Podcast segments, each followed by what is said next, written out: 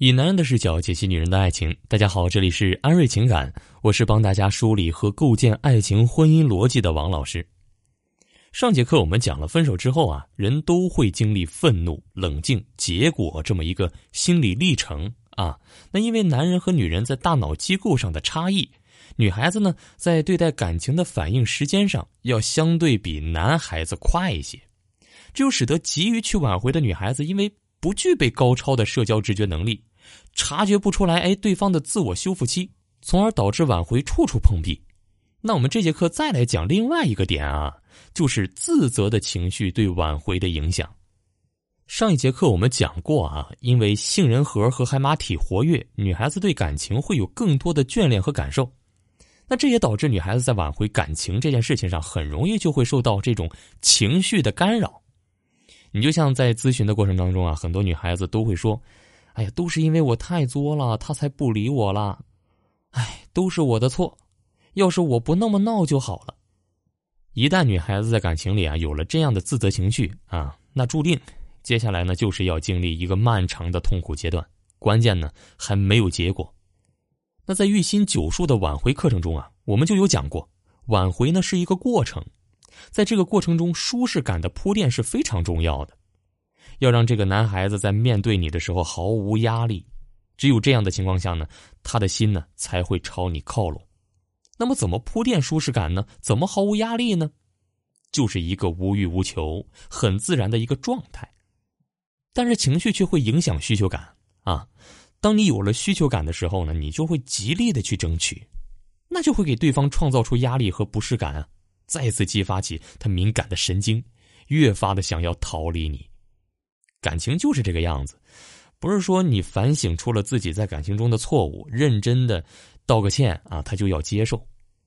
在情感行业，挽回也叫做二次吸引，是一个从负一到一的过程。你需要先去消除你在他心里的负面印象，然后呢，才能吸引他的注意。那舒适感都铺垫不出来，对方都不想跟你接触，你怎么能够重新的吸引他的注意力呢？对不对？所以说啊，情绪很关键。你正确的认识感情，适当的自责情绪是可以的，对吧？但是过了就是负面的了。在育心九术里有一套专门关于情绪调节、借用情绪的课程，感兴趣的朋友可以添加微信“安瑞情感”，安瑞情感的字母全拼啊，找老师了解一下。而且从归因理论上来讲，女孩子的这种内归因模式啊，恰恰助长了男孩子的外归因模式。那怎么说呢？就是人都有自我保护的倾向。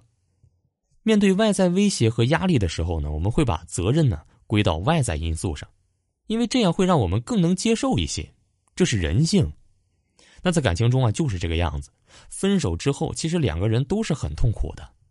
但是我们说了，女孩子往往对感情更加眷恋一些，在归因模式上呢，也是更多的偏向自我内归因的。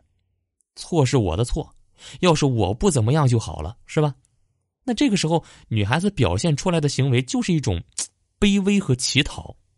男孩子呢，其实心里边也不舒服，即便是他也反省出了自己在感情里的不足，不应该对你怎样怎样。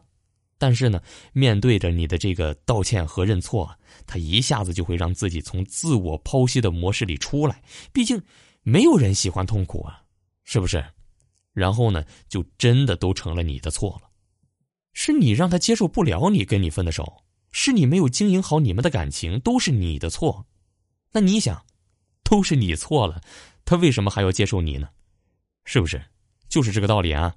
而且啊，当女孩子有了这样的自责情绪的时候啊，是关注不到自己的，这个时候大脑里只会冲出一个意识：哎呦，我要是赶紧让他知道我以后不会这样了，让他回来我的身边。可是感情不是你自己的呀，感情是双向的，不可能只是你的错，他一定也有错。而你们由之前的相爱状态走到现在分开，就是因为没有磨合好，感情一再出现的问题导致的。假设啊，真的如你所想了，接下来你们复合了，你打算怎么样跟他相处呢？